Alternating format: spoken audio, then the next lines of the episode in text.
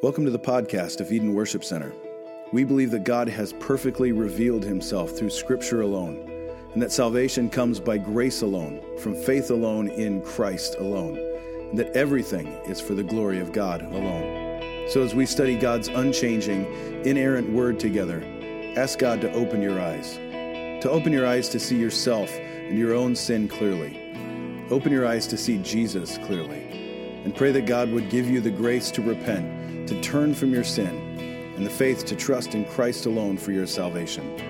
If you'd like more information, go to our website at edenworshipcenter.co. Would you open your Bibles to Hebrews chapter 12 and stand as we show honor to the word of the Lord?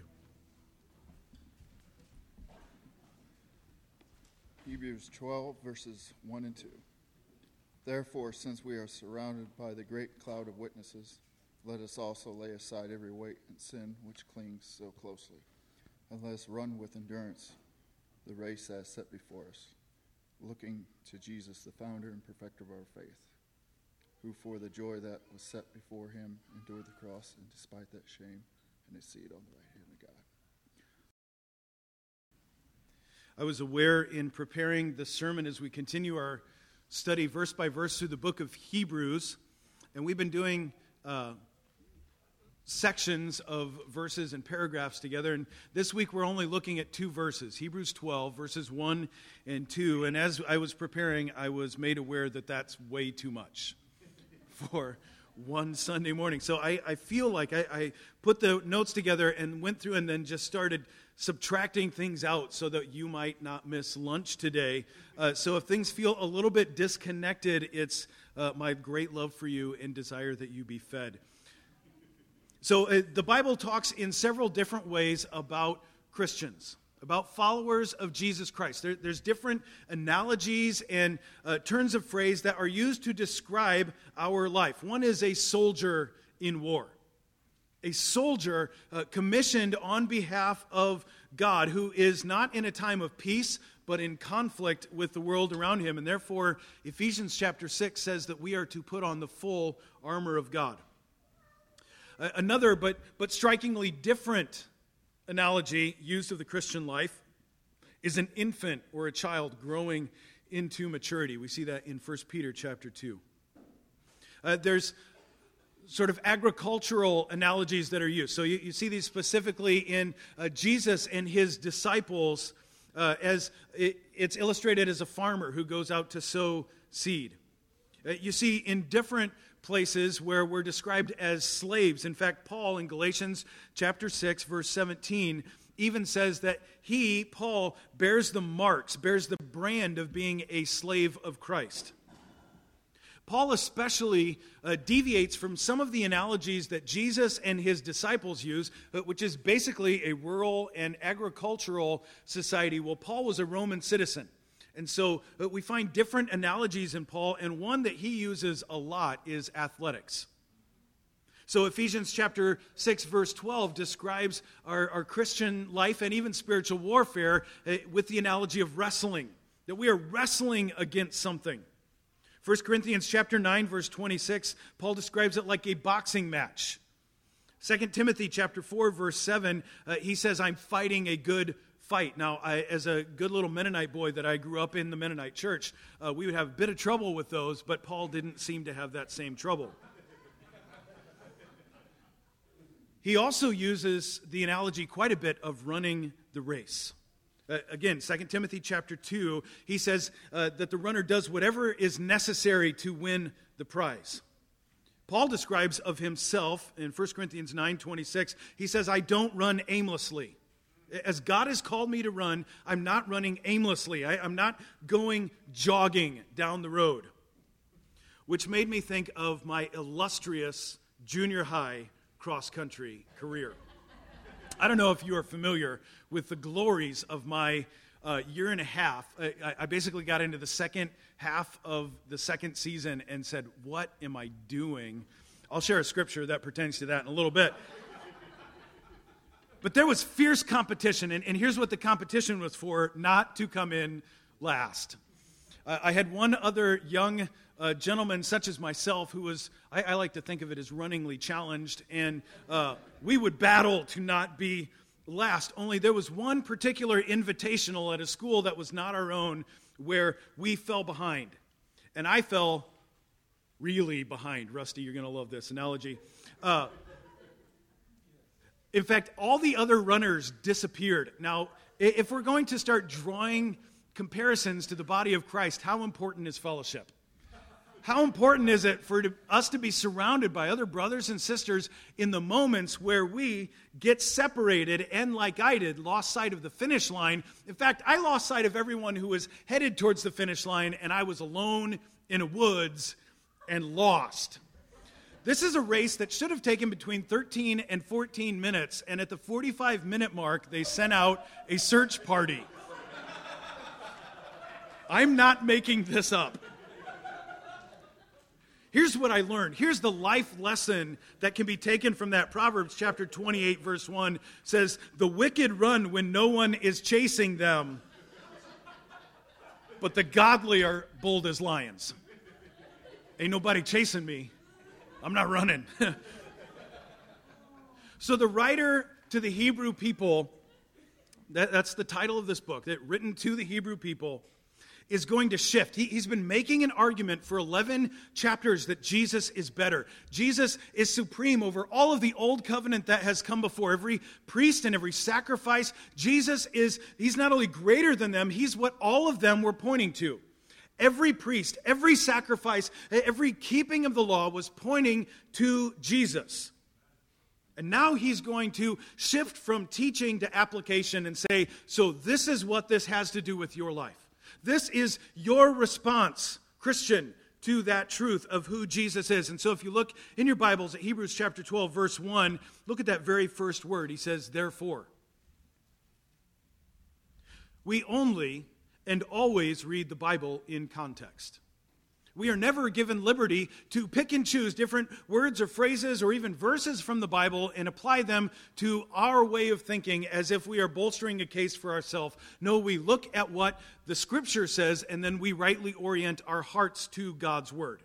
We submit ourselves underneath God's Word. So, this is uh, sort of an old axiom of the church, but if you haven't heard it before, it is so important. When you see a therefore, come on, help me out, find out what it's there for.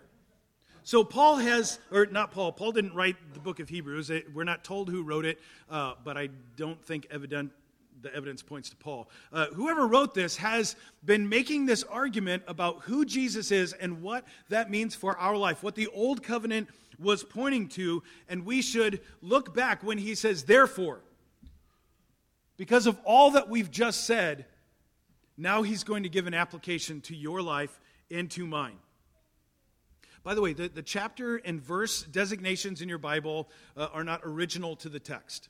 They're not inspired by God. Uh, God didn't inspire the writer of this book of Hebrews to go, okay, now write chapter 12 and put verse 1. Those were added sometime later so that we might be able to navigate our way through the scriptures a little better. In fact, if you look at this, that may be a terrible place to break this chapter because there is a clear tie back to chapter 11. If you've been here the last two weeks, we've been talking about all of these great heroes of the faith that came before. It would have been so important to the Hebrew people to anchor their faith in these great heroes of the faith, these saints that have come before. And he says, therefore, in light of their life, in light of their faith, in fact, uh, look at verse 1. Therefore, since we are surrounded by so great a cloud of witnesses. Now, here's where we get into trouble with this. In talking about running and then being surrounded by witnesses, our brains do the wrong thing with this. Uh, we picture a big stadium with people coming to witness, coming, it basically, come and see what I'm doing. As if all of the, the saints who have gone before are uh, bored with heaven and therefore watching earth. There's no evidence of this in Scripture. And just waiting to see what I'm going to do. That's the wrong kind of witness. The word witness here is actually the word martyr, which doesn't mean that they died for their faith. It means that they testified to something. And in fact, those who were Christians in the early church testified so frequently to salvation in Christ alone that it cost them their life. And therefore, we started associating the word martyr, or one who tells something, bears witness to something, with one who dies for something. How appropriate when we think about Memorial Day and those who have died, have given their lives for a cause bigger than themselves. That cloud of witnesses is not witnessing what we are doing, they are testifying to us of what God can do in their life and in your life. They are not watching or cheering us on, but instead testifying, even with their life, the story of their life, that God is faithful. God can be trusted. God keeps his promises. So don't think spectators in a stadium. Uh, and for some of you, this analogy may not work, but I'm going to tell you why it does for me. Uh, think baseball cards of the greats who have come before. Now, I'm going to do something that I rarely do, and that is say I disagree with Albert Mohler on this one. Yeah, I know. Some of you are shocked and thinking of leaving the church right now. He specifically in his commentary said, Don't think about baseball cards. Uh, and I think it's because uh, my brother and I were weirdos when we were kids. Uh, we grew up loving baseball, uh, loving the game. And so, uh, while some of you were intelligent and recognized this as an investment to be uh, safeguarded, we took our baseball cards and then we pinned them to the wall with little push pins, and mom and dad didn't stop us. they weren't unattainable saints to us. They were daily inspirations that we would imitate in our backyard.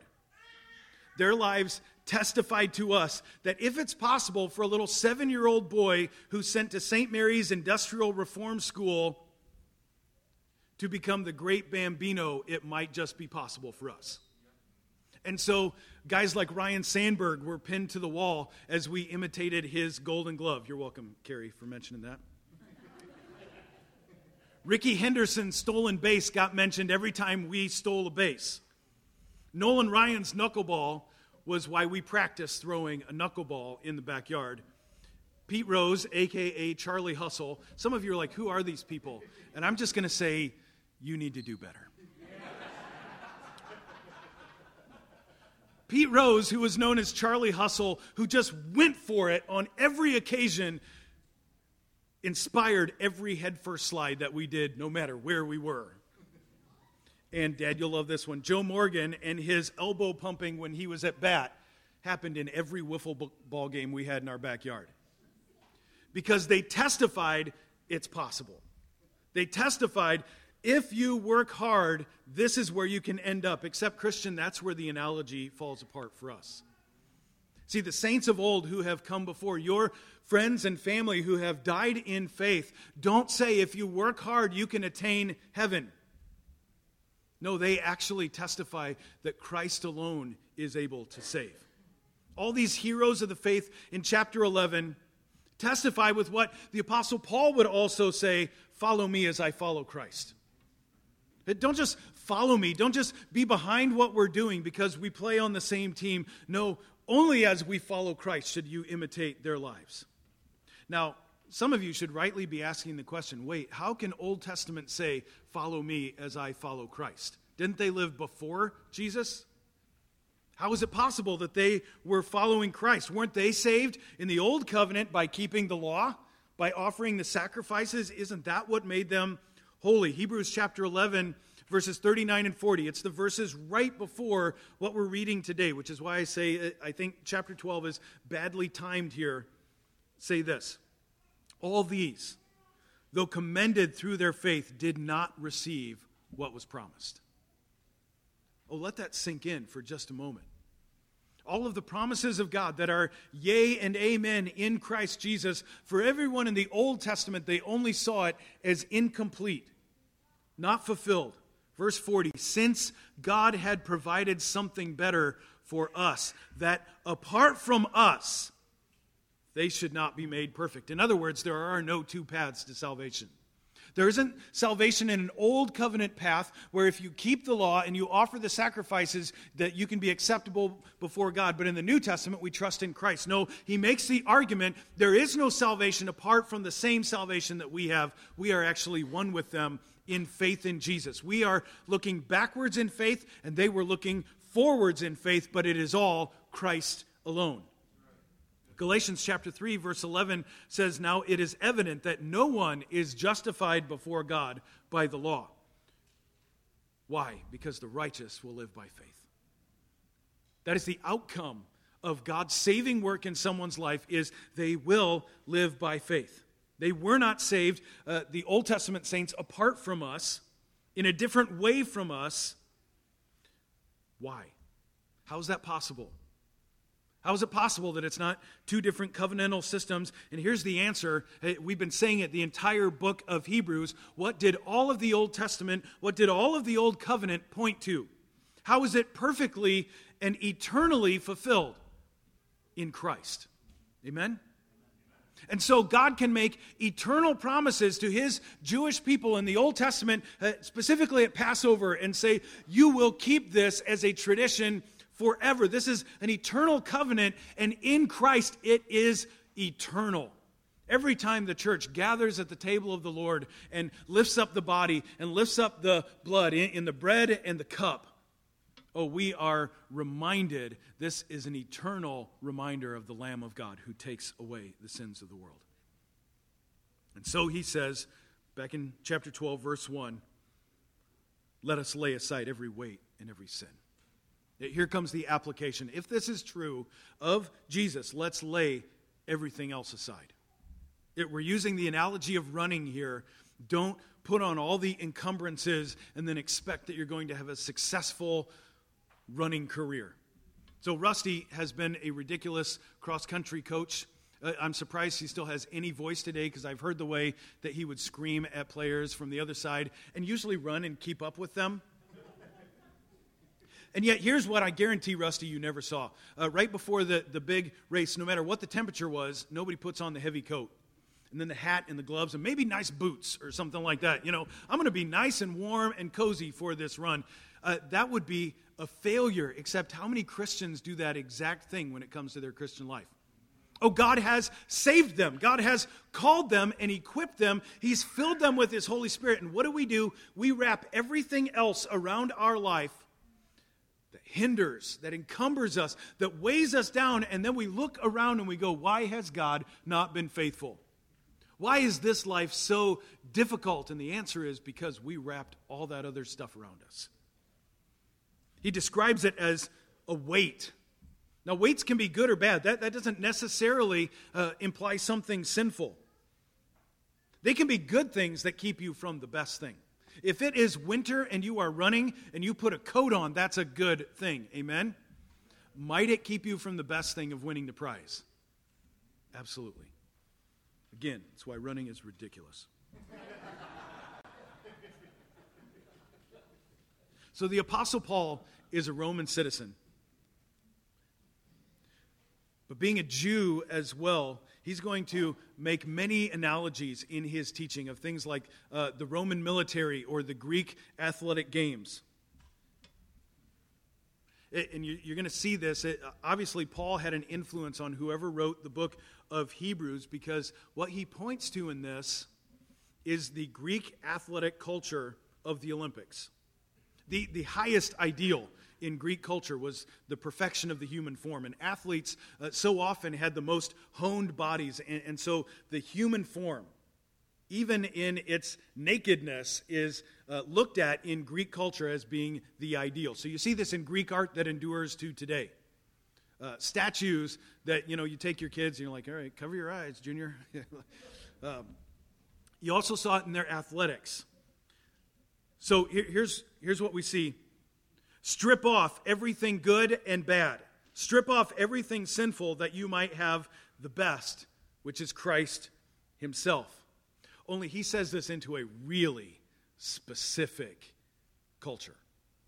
So if I say the Olympics to you, how many of you know exactly what I'm talking about? Yeah. Uh, we've only had a revival of the Olympics as we know them today for uh, about the last hundred years. When the book of Hebrews was written, uh, this Greek culture of Olympic athletes uh, was about 700 years old. All right, so that's twice as long as our country has been a nation. Twice as long. And within that, remember, the highest ideal was the perfect human form. And so, if we're going to display that uh, for 700 years, look at the person next to you and say, 700 years. For 700 years, uh, these sports, such as running, were done sans clothing, naked, which is one thing. Wrestling was done naked, gross.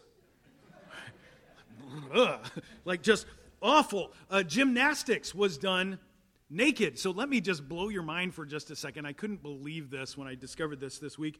Uh, anybody want to guess what the Greek word for naked is? Gymnos. so just consider this with the gymnasium at school. Uh, the, the, the word gymnos is actually the Greek word uh, for having no clothing or being naked. And so they, they attached this because this was the Greek idea of athletics. They attached it to building these great buildings of gymnasiums, naked rooms for exercise. Think of that. Every time somebody goes, I'm going to go to the gym, they literally just said, I'm going to go to the naked. It gets worse. Now, now consider the word gymnastics, right?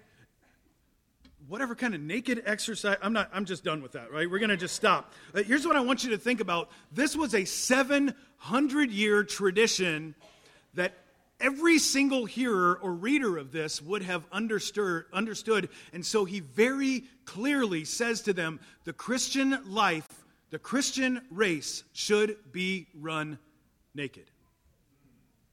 That's what he says. Now, we miss it in our English translation, and because as bad as I think the Olympics is getting, we're still doing pretty good. Right? Right? So when the Olympics rolls around and it's all kind of confusion and nastiness, just be like, yeah, we're still doing better than those guys were. And yet he says, in that culture, let us lay aside everything. If we're going to run, you have to strip off everything. All the good things, all the bad things, all the sinful things, everything that clings so closely, and let us run. Did you hear again the plural in there? This isn't just one person out running by themselves. There is a corporate nature to our running together. Run the race that has been set before us. Friends, listen to me. The Bible knows nothing of a so called follower of Christ who is not interdependent on fellowship with brothers and sisters. I'm going to say that one more time because this is actually a foreign idea in our modern independent Western culture. The Bible knows nothing of a so called follower of Christ who's not interdependent on fellow brothers and sisters. In other words, we're not reflecting biblical Christianity when we say, I don't need you to be part of my spiritual walk. I don't need you to be an encouragement to me. I don't need you to be a correction to me. We need each other. Now, consider the analogy he's making about running and stripping off everything. There is no room. If we're called to run this race together, there is absolutely no room for hiding anything if you're running naked. You can't, you can't cover things up. You, you can't lie on a Sunday morning about how you're doing. Oh, brother, old sister, how you doing this morning? Really good, you know. It's been a rough week, but, you know, God's faithful. We're getting through it. Uh, there's no room for that when everything is laid bare. Now, let me just put a little parenthesis in here. Uh, the, the Christians who received this, the Jewish people of this time, had a deep moral objection, as should we, uh, to actually running naked. All right? Uh, but that's exactly what the writer is doing. He's using a really stark distinction and says following Jesus should be this ridiculous. It should mark you out this much that we are laying aside everything. Everything, even if a, it's a good thing, but it becomes a distracting thing. Every sin that wants to cling and become our little pet object in our heart, we're laying all of that aside. There is no room for hiding in the Christian life because that's the only way we're going to run with endurance. So I, I have a, a slide for this. In July 4, 1952, there was a female swimmer named Florence Chadwick. Uh, she was known around the world for being a just sort of ridiculous women's long distance swimmer. And on July 4th, she gets into the waters of the Pacific Ocean just off the Catalina Islands and is planning to swim 26 miles to the shore of California. Only, I don't know if you've ever been in the Pacific Ocean, it doesn't matter that it's the 4th of July, the water's freezing. The water's cold, and as she gets in early in the morning, uh, there's a heavy fog that has settled on it. Now she's in the water, and there's boats, like you can see the boat there, that were surrounding her. Uh, they were there for two purposes. Uh, there was a series of boats that were there. Uh, they were there to make sure that they kept track of her, that she didn't get lost at sea, and you'll love this one to fight off the sharks that would want to come and swim by her. Right? Good to have fellowship. Amen. So she gets in the water to swim 26 miles. Uh, she has already swam the English Channel. She was the first woman to do it. This is crazy. Uh, she swam the English Channel, and when she got to the other side, she stood up, stretched, got back in the water, and swam back. She did, she did two back to back. Only this morning, she has uh, three distinct things going on. The water's cold, there's sharks in the water. That would have been enough for me. Let's be honest, right? That was the end of the story. But here was, here was the bad one. The fog meant she could barely see the boats that were with her, and she couldn't see the shoreline at all. She could not see where she was going. And still, she swam for 15 hours. With fog so dense that she kept losing sight of the boats that were with her, and she would call out. Uh, her mom was sort of her coach and tag along in all these adventures, and she begins calling out, I can't do it, I can't do it. And her mom comes alongside in the boat tells her that she's close, tells her that she can make it. Only finally, she's physically, she's emotionally exhausted. I'm just tired. I'm just done. Anybody ever felt like that before? So she stops swimming and is pulled out of the water. Only it's not until she's out of the water and in the boat that the fog clears a little bit and they can see they are right near shore. It was less than half a mile away. Uh, literally, it would have been a, brief walk to get there. At a news conference the next day, that she's world known for her long distance swimming, and now she gave up at the last minute.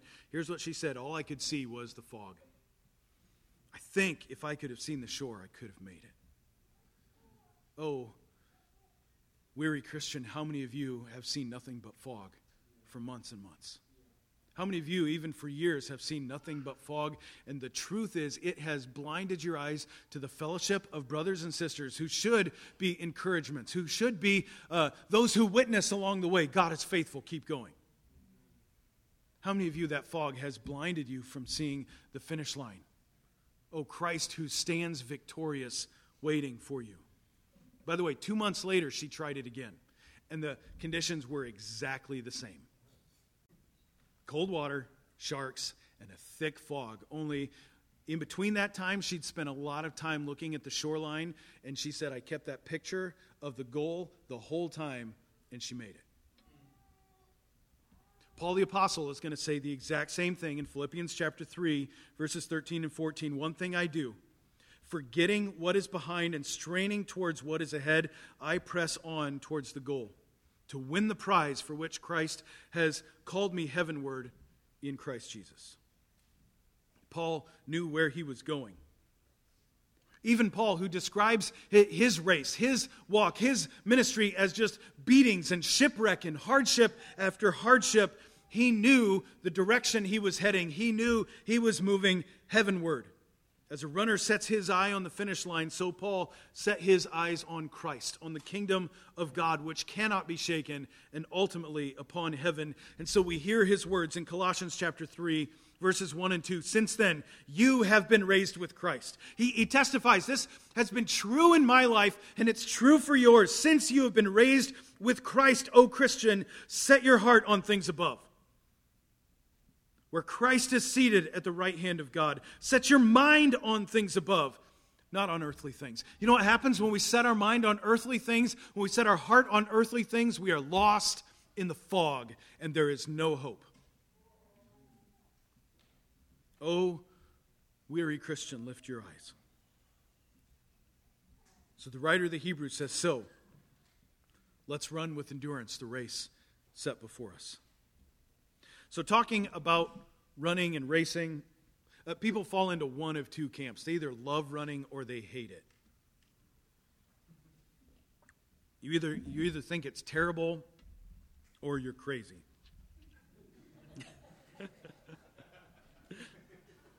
Uh, for those of you who think it's terrible, let me give you a small Greek gift. Uh, and that is, uh, I want to share with you the word for race that is used here in the Greek. Not because I, I think you benefit a lot from knowing Greek. Uh, it, you can, if you want to dive into original languages, that's good. But because you're going to recognize this word. The, the Greek word for race is agona, from which we get the word agony.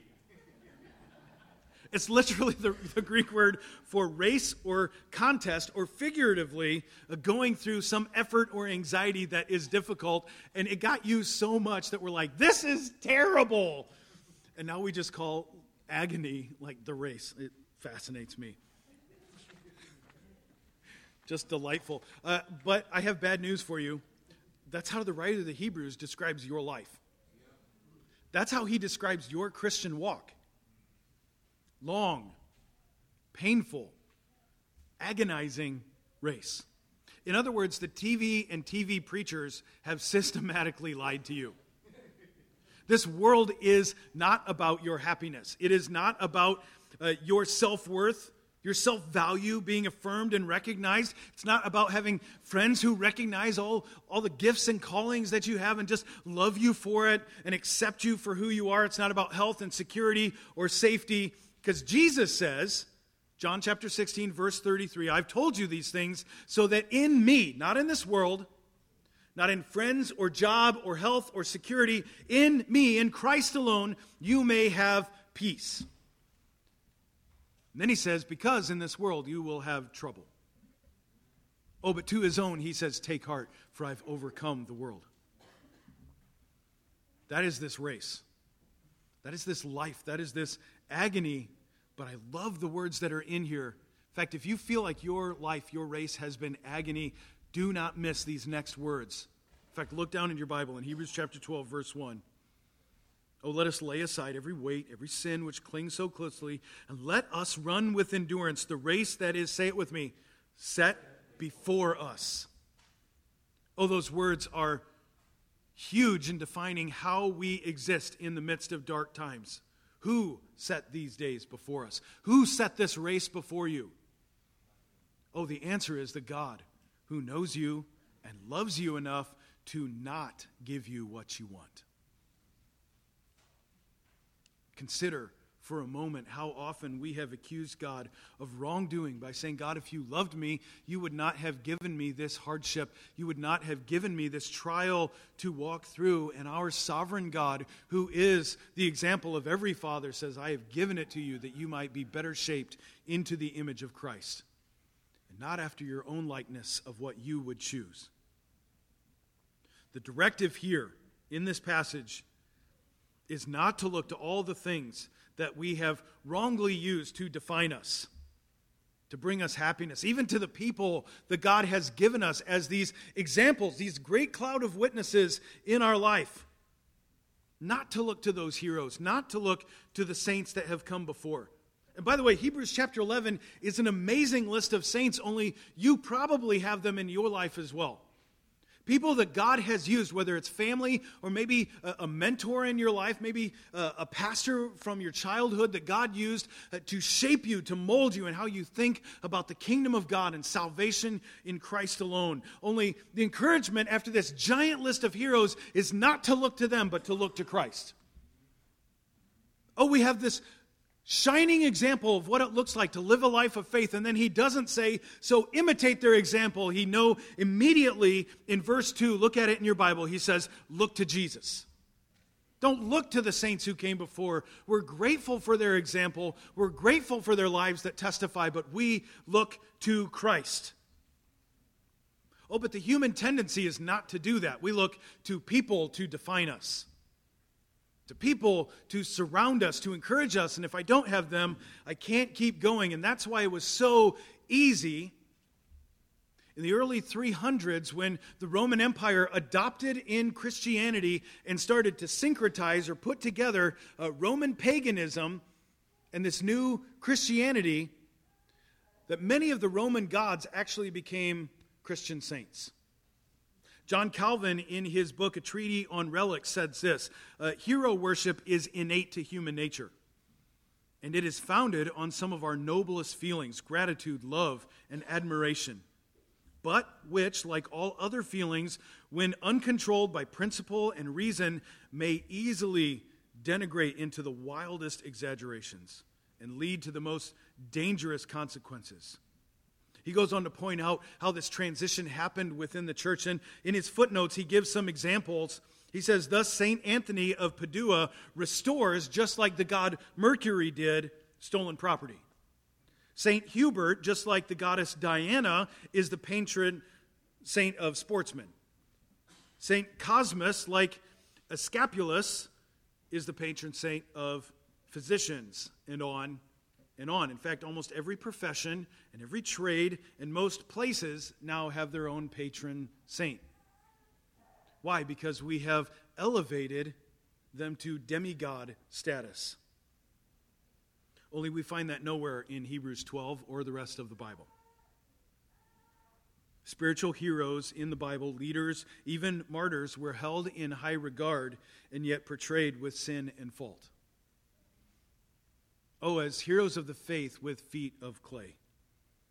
And the universal cry, the Old Testament and the New Testament, Old Testament by foreshadowing, the New Testament explicitly look to Jesus. Don't look to any man or woman who has come before. Look to Christ alone. Verse 2 describes him as the founder and the perfecter of our faith. Oh, no saint can claim that.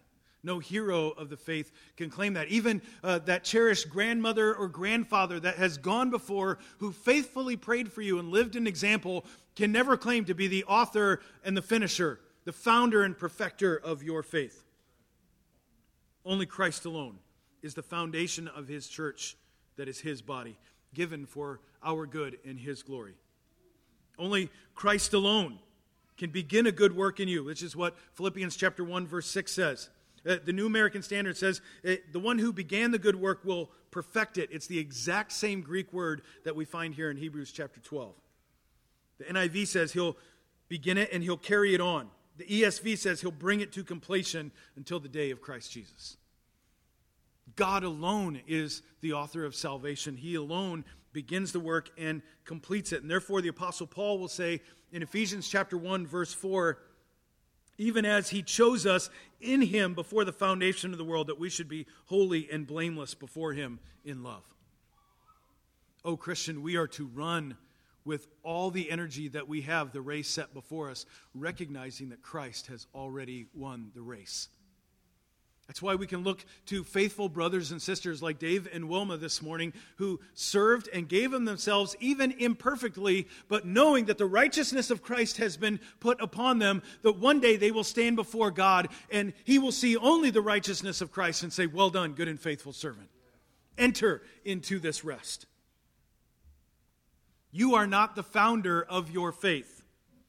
Your hard work and your merit cannot save you, it is Christ alone. There's two brothers living in the 1700s named John and Charles Wesley who were striving as young men to find what it takes to be accepted before God, what it, what it takes to have a thriving relationship with God. And so they, they start this society where they're, they're basically just uh, fasting about four days out of the seven days per week. And when that didn't work, they started upping that until it started affecting their health negatively. Uh, they would cut things out of their life. Uh, I'm not going to do this. Every moment we want to dedicate to pursuing God, that through our hard work we might come up with a method to reach God. Which, by the way, that, that's why their followers were then called Methodists. Only I don't, I don't, have time to, I wish I could tell you all the stories associated with this, but uh, Charles Wesley, who was the hymn writer, many of his hymns endure and are sung by the church today. In wrestling with this idea of salvation being a work of Christ and not God's response to all of our pious hard work, came upon Luther's statement. He's reading Luther's uh, commentary on Galatians, and here's what Luther said What? Have we nothing to do? No, nothing, but only accept of him who of God is made to us wisdom and righteousness and sanctification and redemption. And on that Sunday morning, May 21st, 1738, Charles Wesley trusted solely in Christ and not in his earthly method and entered into an assurance of salvation. Oh, his brother John would have a similar experience. Again, uh, hearing some of Luther's words and described it as someone who had pursued God and suddenly his heart is strangely warmed. Overcome with joy, Charles that morning sits down and pens a hymn, perhaps his greatest hymn to commemorate that occasion. After years of being lost in the fog of trying to find God, and Christ breaks through and he pens these words. And can it be that I would gain an interest in the Savior's blood? Oh, why would he take interest in me? Why would he notice me when all of my hard work has fallen short? Christian, listen, it is the grace of God in your life. That's the same grace that called Charles Wesley 300 years ago. It's the same grace that calls you this morning. Friend, Christ has finished the work. And he did it for the joy that was set before him. For that joy, Hebrews 12, verse 2 says, he endured the cross. Or you may think the race of this life is agony, but if we're considering words, consider the word excruciating. Because there was no word to describe the torture and torment of execution on a Roman cross. So they made one up. In fact, they took two Latin words, the word for extreme, X. So extreme, when we talk about something be over the top today, it's built on the, the Latin word X. And crucifix or cross. Excruciating, extreme cross is literally what that word means. To describe the prolonged, unimaginable suffering that the Romans created to torture their prisoners before they died. And they stretched it out as long as they could. The story of Christ, most of us are familiar with, where he is crucified and dies within the same day, was not a normal thing to happen for crucifixion. Often it lasted for days, even up to a week, as you hung naked, fully exposed. So, every representation you've seen of Christ where he is uh, girded with some sort of a loincloth is for dignity, which I think is appropriate when we fallen sinners consider the greatness and the humility of our God on our behalf. And yet it was so overwhelming, so painful what Christ endured. But listen, that was the tip of the iceberg because many others were also beaten and crucified. This was very common. In fact, at times of insurrection, they would round up everyone who was a part of it and they would line the mile coming into that city with cross after cross after cross of dead or dying criminals to say, You'd better not do this. Crucifixion was normal in that day. So, what makes Jesus different? Why was he crucified? Because he was the completion, the perfection of everything that the old covenant had pointed to all of God's promises of salvation, of redemption for his people, Christ, the perfect propitiation or diversion, satisfaction of the wrath of God.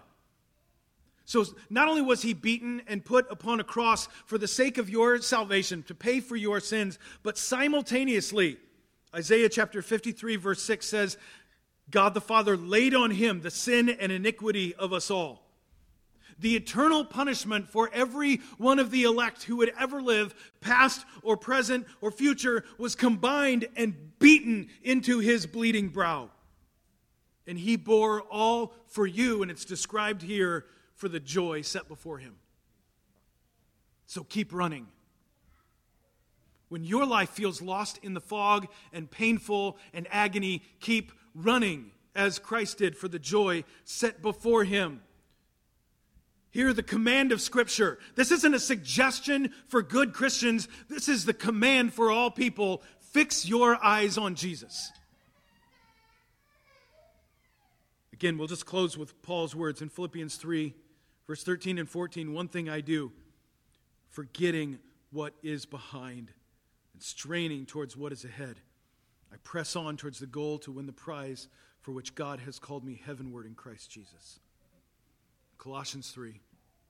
Since then, you have been raised with Christ. Set your heart on things above, where Christ is seated at the right hand of God. Set your mind on things above, not on earthly things. Worship team, if you would come and join me, I want to call us to a moment of reflection.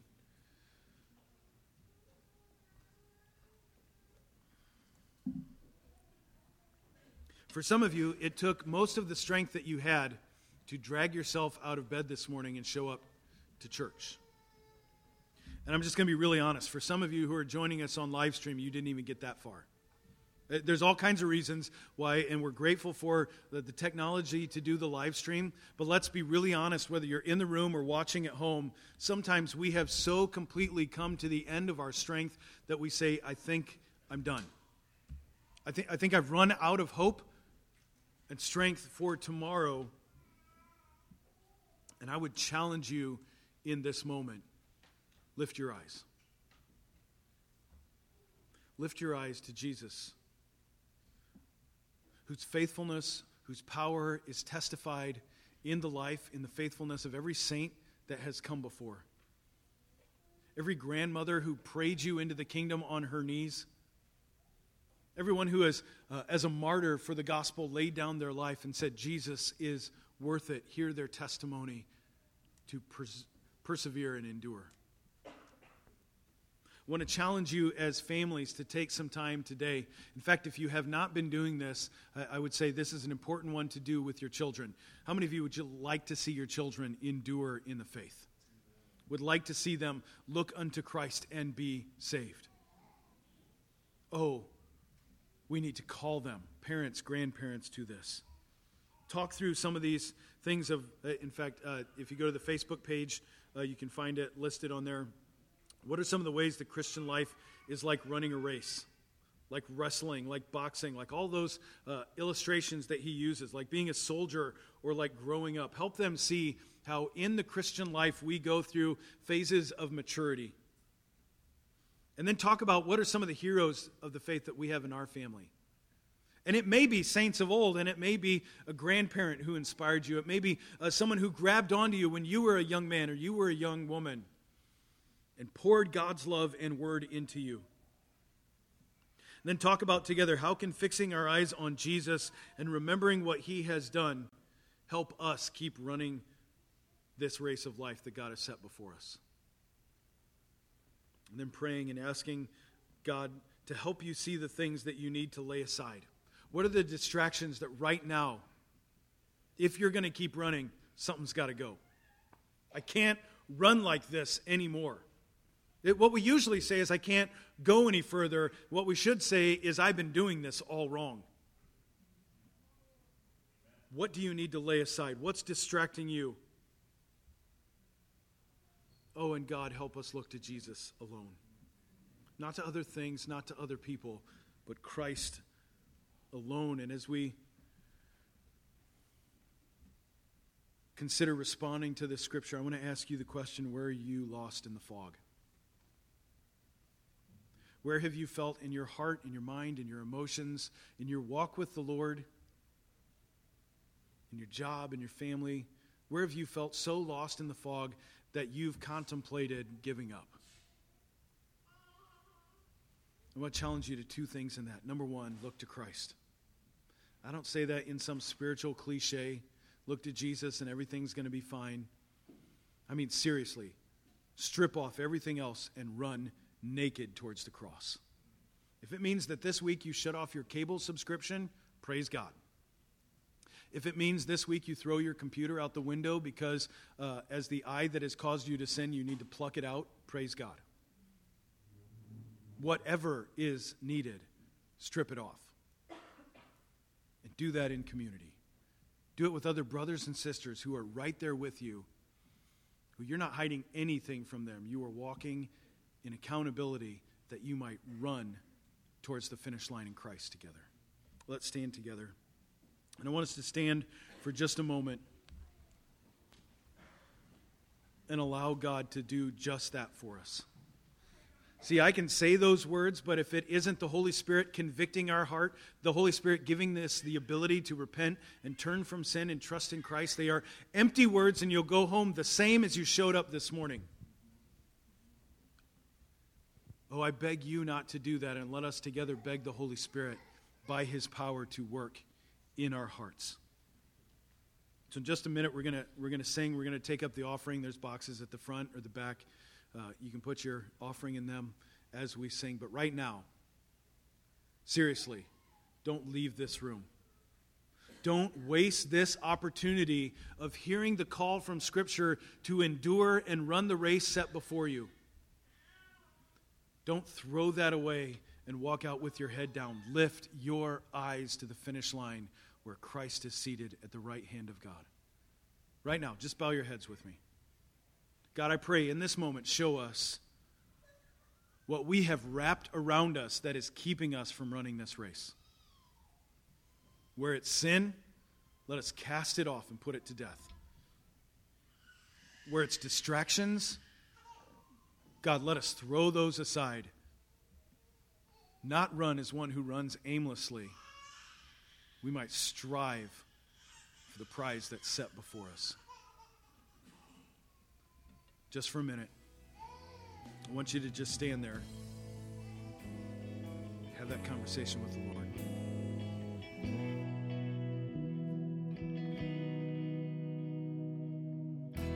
Thanks for joining our online service. We pray it was a blessing to you.